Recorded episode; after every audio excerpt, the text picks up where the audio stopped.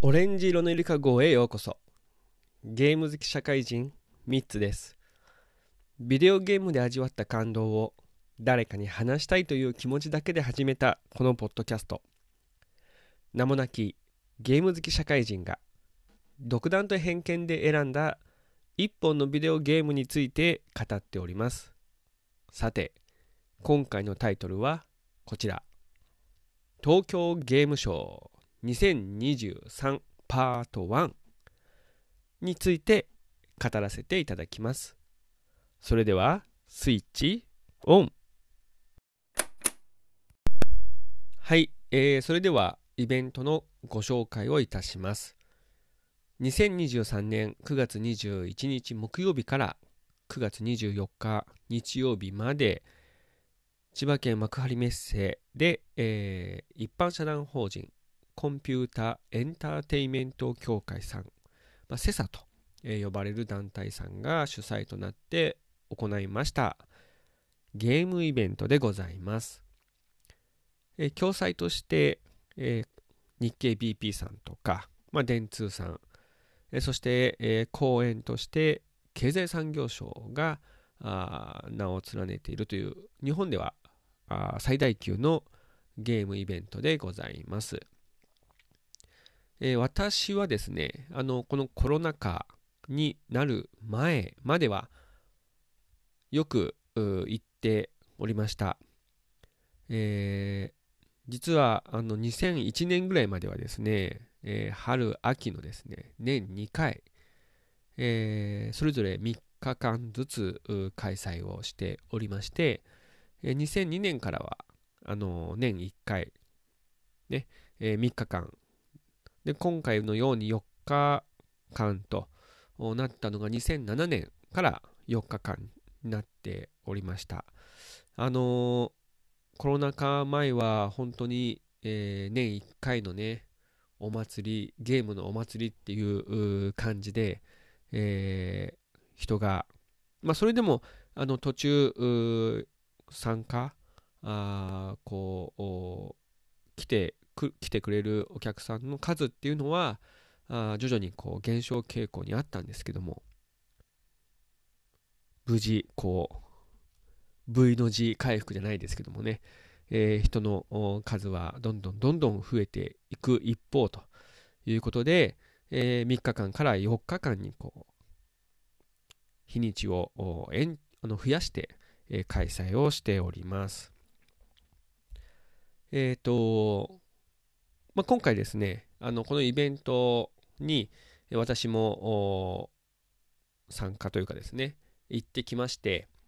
で、いろいろなところをですね、見て回りましたので、まあ、そこのブースの状況だとか、えー、気になったゲームだとかについて、え、語らせていただきたいと思ってます。えー、まあ、こう、取り留めのないこのまとまりのない、えー、だらだらっと、まあ、いつも、いつもよりも、いつも、いつもに増して、えー、まとまりのないですね、こう、語りになるんじゃないかなと思っておりますので、あの、こう、聞き流しながら、あの、聞いていただきたい、いただければと思っております。えっ、ー、とですね、あの、会場、非常に広くてですね、え見るところたくさんありましたので、えー、何回かに分けて、あのー、配信をしていきたいと思ってます。あの今回はホール1から3について語らせていただきたいなと思っております。えーと、それではね、あの、私の気になったところについて、え、語らせていただければと思いますが、えー、まずはその1から3っ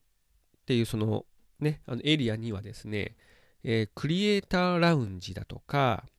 えー、もちろん一般展示もされております。まあ、その他ですね、えー、この、まあ、YouTube とかですね、えー、ポッドキャスト、または SNS なんかの、えー、インフルエンサー枠で来られた方向けにですね、このクリエイターラウンジという、ちょっと特別な、あの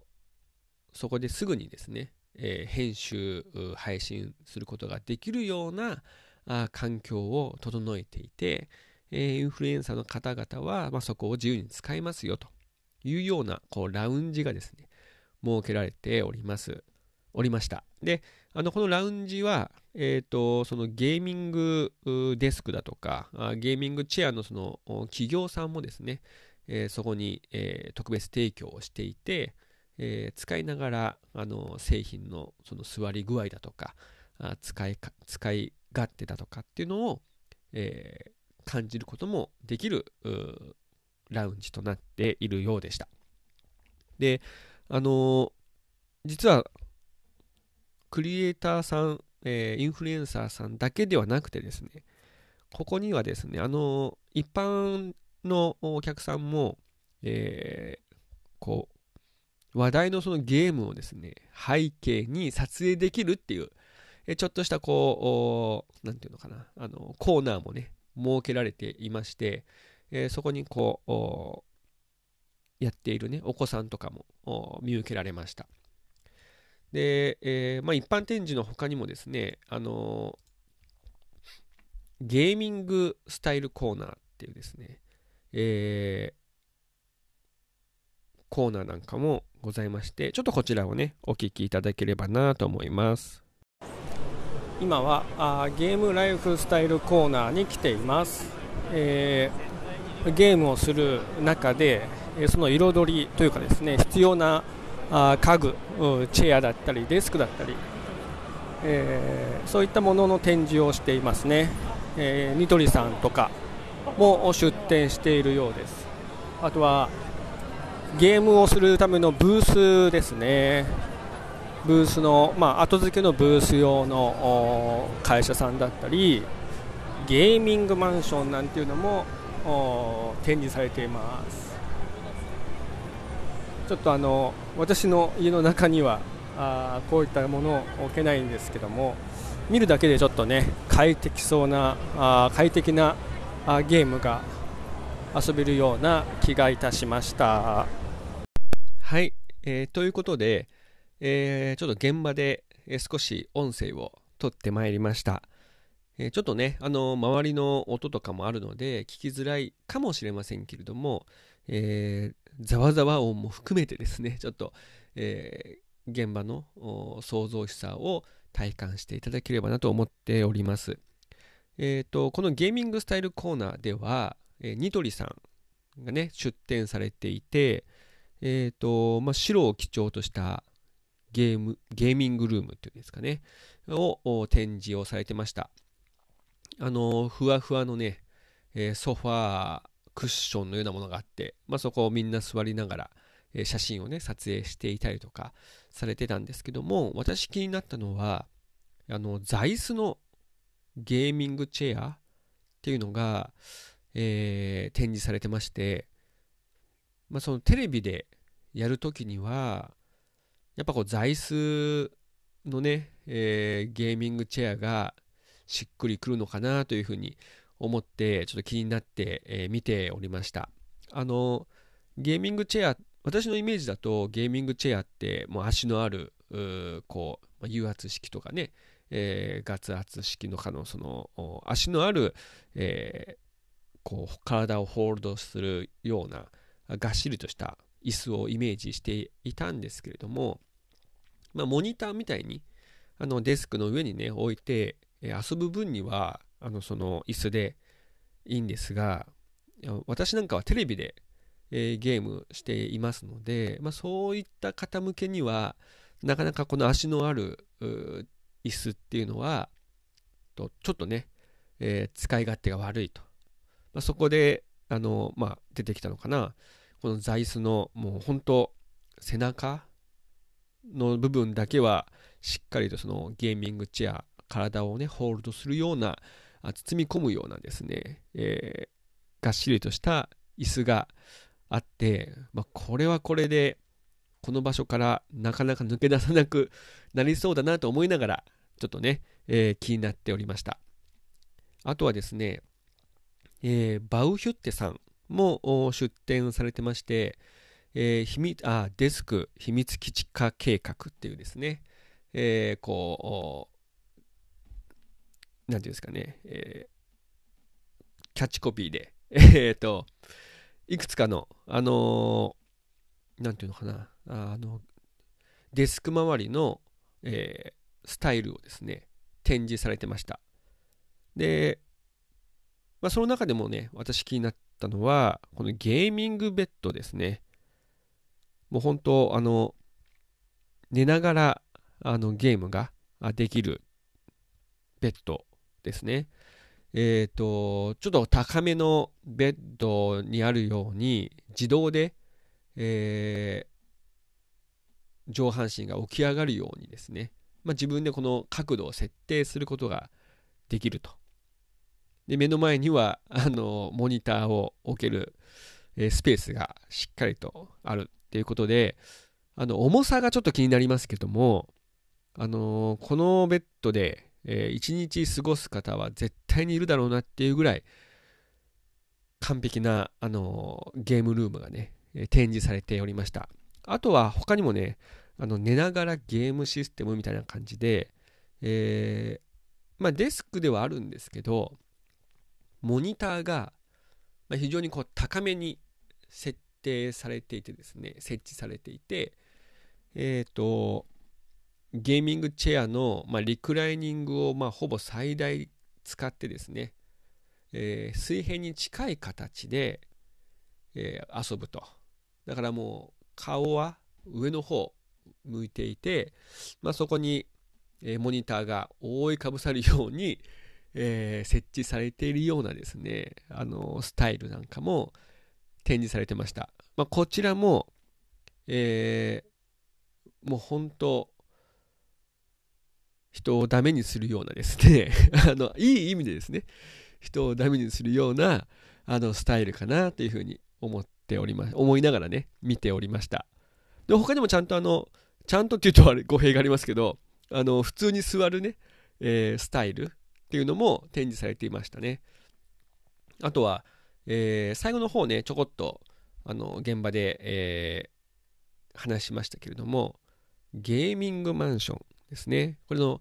えー、リブランマインドさんがね、出展をされていまして、えー、ゲーミングマンションなるもののですねえ、展示をされておりました。で、こちらは何かっていうと、防音ですね。防音。だから音を大きく出しても。で、ゲームって音重要ですもんね。で、5.1チャンネルのサラウンドを構築をして、もっとね、あのこだわる人はもうちょっとこうチャンネル数増やしてですね、えー、たくさんスピーカーを置いて、でスピーカーを置く分、音はどうしても大きくなりがちですから、えー、そういったね、えー、なんていうのかな、ゲーム環境にも耐えうる防音設備、え、そして、え、インターネット、高速インターネットを、え、掛け合わせたマンションっていうことで、もともとは、あのミュージシャン、えー、音楽ですね、楽器とかの、えー、こうマンションをこう取り扱っている企業さんということで、えー、まあ、それだけじゃなくて、まあ、同じ防音でかつ高速インターネットのねを引くような、えー、マンションを建てればですね、まあ、それはもうゲーミングマンションとして売り出しても OK でしょうということであの展示がされていましたあの、まあ、いくらになるのかっていうのはちょっとわからないですけどもね、えー、っと、もうちょっと私が若ければですね、えー、非常にこう興味のある、え、物件になったのかななんて思いながら、え、見ておりました。さて、あの一般展示とかね、えー、とかですけども、一般展示はですね、えっ、と、ネットイースさんとかね、あの荒野行動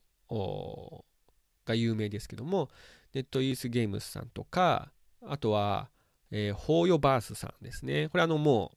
えー、原神、あと、崩壊スターレイル、えー、そしてあとは崩壊サードですか。あの、こちらの、あの、ゲームがね、展示をされておりました。あのー、崩壊スターレイルとかは、えー、記者がね、えー、展示されていましてね、あの結構、写真映えするようなあブースがたくさん、えー、用意されていました。あとはクラスターさんですね。あのー、メタバースプラットフォームのですねクラスターさんも、えー、大きな、まあ、この3つはですね比較的大きな、えー、ブースを構えていまして多くの、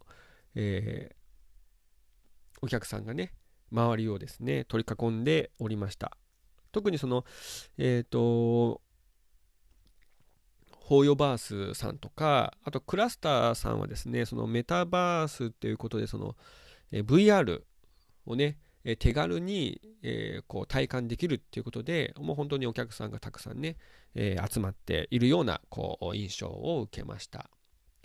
で私があの気になったものはですね、え、D3 パブリッシャーさんですね、え、D3 パブリッシャーさんも大きなあのなんていうんですかね、えー、ブースを構えておりました。ちょっとこちらをねお聞きいただければと思います。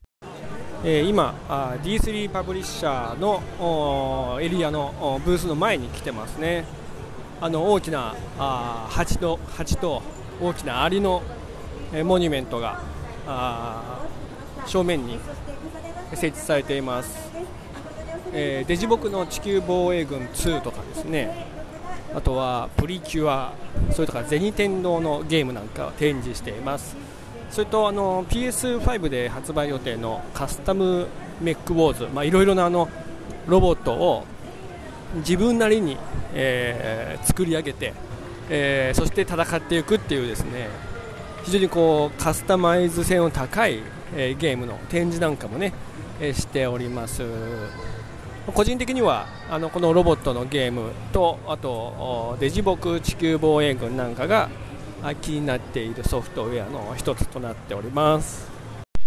はい。ということで D3 パブリッシャーさんなんですが、えー、私が興味持ったのはですね、あのー、まあ、カスタムメックウォーズとかですね、まあ、こちらは、えー、非常にこうカスタマイズ性の高い、えそのロボットゲームですね。で、えもう本当にロボットを、え自由にこう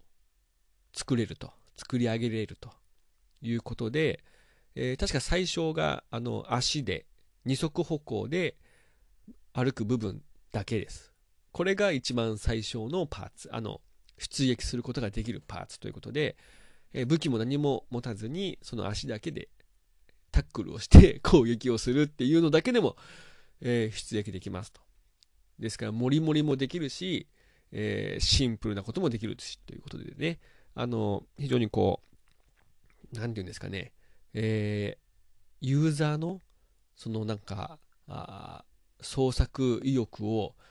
えー、かきたてるような、あの、ゲームだなと思って、えー、ちょっと気になっております。で、私が遊んだのはですね、あの、もう一つ、あの、デジボク地球防衛軍2。あの、こちら、あの、気になっている作品の一つなんですけども、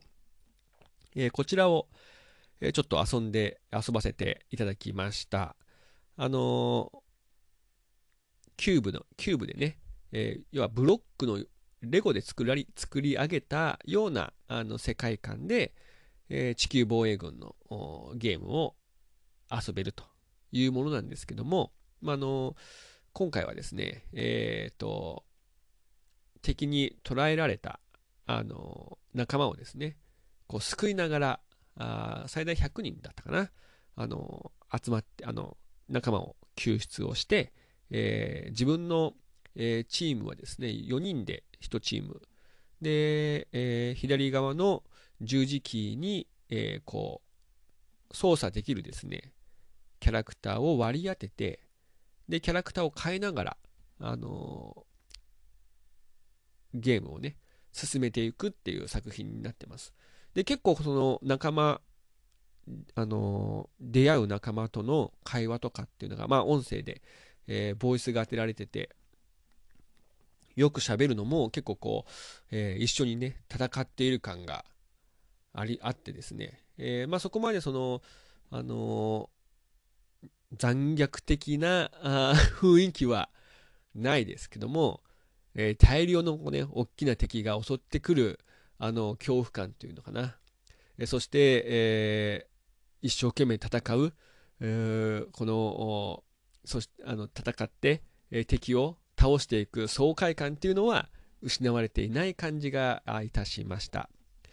え、ー、と、デジボク地球防衛軍は、任天堂スイッチ、プレイステーション5、プレイステーション4で、2024年に発売予定となっていて、えー、カスタカスタムメックウォーズ、えー、こちらは、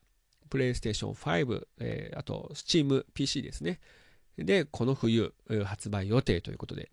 その他ですね、あの D3 パブリッシャーさんのブースでは、あのプリキュアのね、えー、ゲームとか、えー、まだ発売してませんけども、ゼニ天堂のゲーム、こちらなんかあのミニゲームが集まっているようなあ作品でしたね。まあ、こういったあのゲームをですね、遊ぶことができました。で、その他ですね、えっ、と、私が気になったところでは、えー、鉄人さんですね。えー、鉄人さんのブースも、えー、結構広い、えー、ブースがですね、準備されていま、まあ、抱えていらっしゃいまして、初めて、私初めて、えっ、と、この鉄人さんっていうですね、メーカーさんを知って、で、よくよく調べてみると、あのまあ、東亜プランというですね、あのメーカーさんの、えー、IP を管理しているその会社さんということで、で、今回その、初めて、えー、この達人さんが、えー、もともとその管理している IP をですね、ちょっと元に、まあ、リメイクっていうんですかね、リマス、まあ、リメイクを元に新たな、新しいその作品を、えー、作り上げたっていうことで、まあ、大きな、あの、広めのですね、ブースを展開されておりました。で、私が遊んだのは、えっ、ー、と、アミューズメントアーケード東亜プランっていうですね、あの、これは iOS と Android ですね。えー、で、えー、配信をされている、えー、作品の中で、まあ、こちらはあの25作品を遊べるんですけども、えー、その中で、あのコンパニオンの方がですね、えー、このゲームがおすすめですよということで、えー、達人という、えー、シミュレーションゲームをあの遊ばせていただきました。で、これあの iOS とか Android のなんていうのかな、ソフトなので、えっ、ー、と、まあ、スマホで遊ぶのかなと思ったら、コントローラーで、あここでは遊べますよということで、コントローラーを持ってですね、えー、遊ばせていただいたんですけども、いや、しかし難しいと。あの、えっ、ー、と、いいとこまで多分行ってると思うんですよね。一面、一面ですけどね。一面なんですけど、えっ、ー、と、まあ、昔ながらの 2D のですね、縦スクロールシューティングゲームでした。で、本当に難しくて、で、後ろで、あのお姉さんが見てくれてるんですけど、もう本当私のこのゲームの下手くそさに、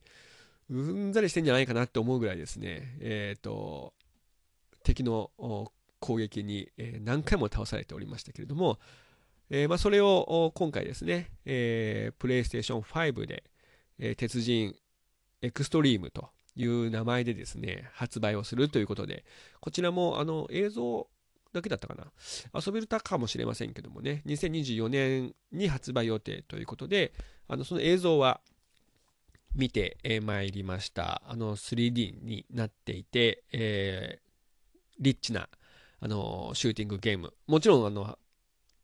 鉄人ってあの結構難しい私のイメージでも今今のイメージではかなり難しいイメージなんですが、えー、エクストリームの方もあの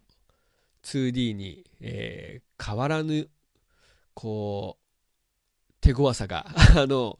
垣間見えました。え、あの、こちらの作品もね、ちょっと、えー、プレイステーション5なんで私は買えないですけども、このアミューズメントアーケード東亜プランっていうのは、iOS、Android だけではなくてですね、他のコンシューマーにも、えー、展開してもらえると、ちょっとね、あの、懐かしい、え、作品を遊びたいなって言ってた時に、えー、ちょっと気になっている作品の一つでした。さて、えっ、ー、と、まずはですね、今回、えー、ホール1から3についてですね、ちょっと語らせていただきました。まあ、その他ですね、たくさんのその、えー、展示がされていまして、お客さんも、あの、まあ、4年前の話なので、えー、あまりこう記憶にないんですが、あの非常にたくさんのお客さんがね、え見えられてた印象でした。で、場所によっては、こう歩くのも、前に進むのもですね、大変なあの通路なんかもですね、存在していたりとかして、まあ、結構お客さんいっぱいいたなっていうのが、あのー、当日のね、印象でございました。で、ここでちょっとお知らせなんですけども、えっ、ー、と、9月30日土曜日ですね、えー、こちらはあの、ポッドキャストの日ということで、えー、日本ポッドキャスト協会さんが主催で、ポッドキャストの配信リレーを9月30日土曜日と10月1日日曜日に行われる予定となっております。で、9月30日の枠には、あゲーム系ポッドキャストの、えー、誰かと誰かのゲーム話さんもですね、えー、参加されます。で、えっ、ー、と、私はですね、えまあ、配信にはちょっと、えっ、と、こう、たくさんの方々がですね、え、まあ、ノミネートされるかなと思って、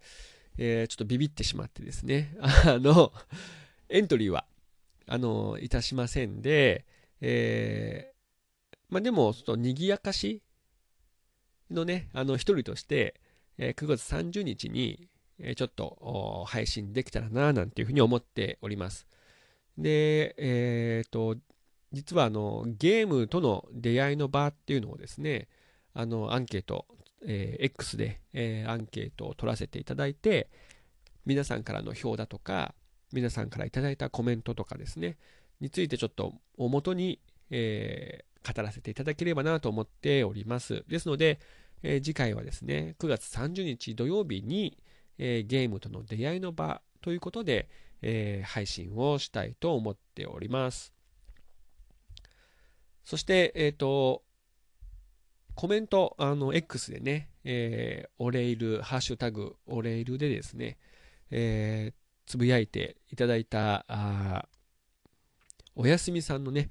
えー、コメントがございまして、えー、ちょっとご紹介させていただければと思います。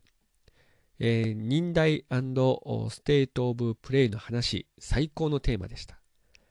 人様のこの新作気になるんだよねというお話が大好きなので、とっても楽しかったですというコメントをいただきまして、え、どうもありがとうございます。えー、おやすみさんはですね、あの、シュナイダーさんと一緒にゲーム系ポッドキャスト、週刊ゲーム斜め読みのね、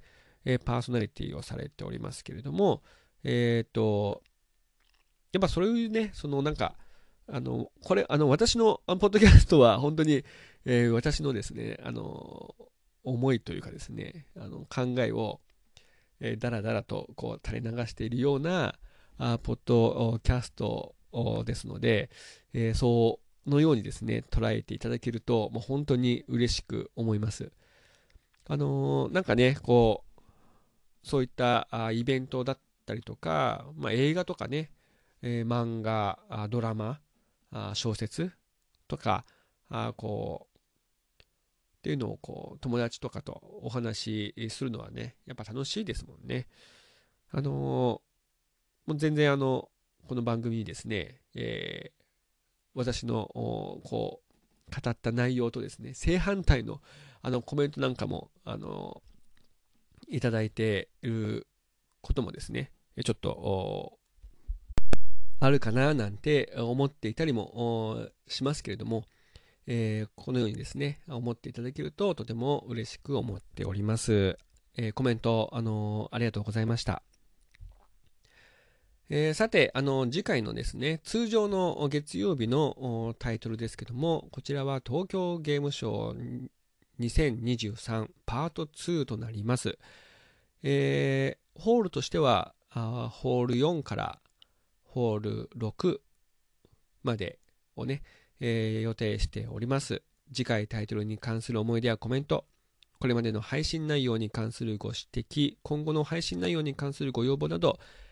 大募集してございます。えー、X、ハッシュタグ、おレイル、または番組名で検索していただきまして、えー、DM、またはリポスト、コメントなどを送っていただけると嬉しいです。えー、それでは次回も隙間時間にお供をさせていただければと思います。最後まで聞いていただいてありがとうございました。スイッチオフ。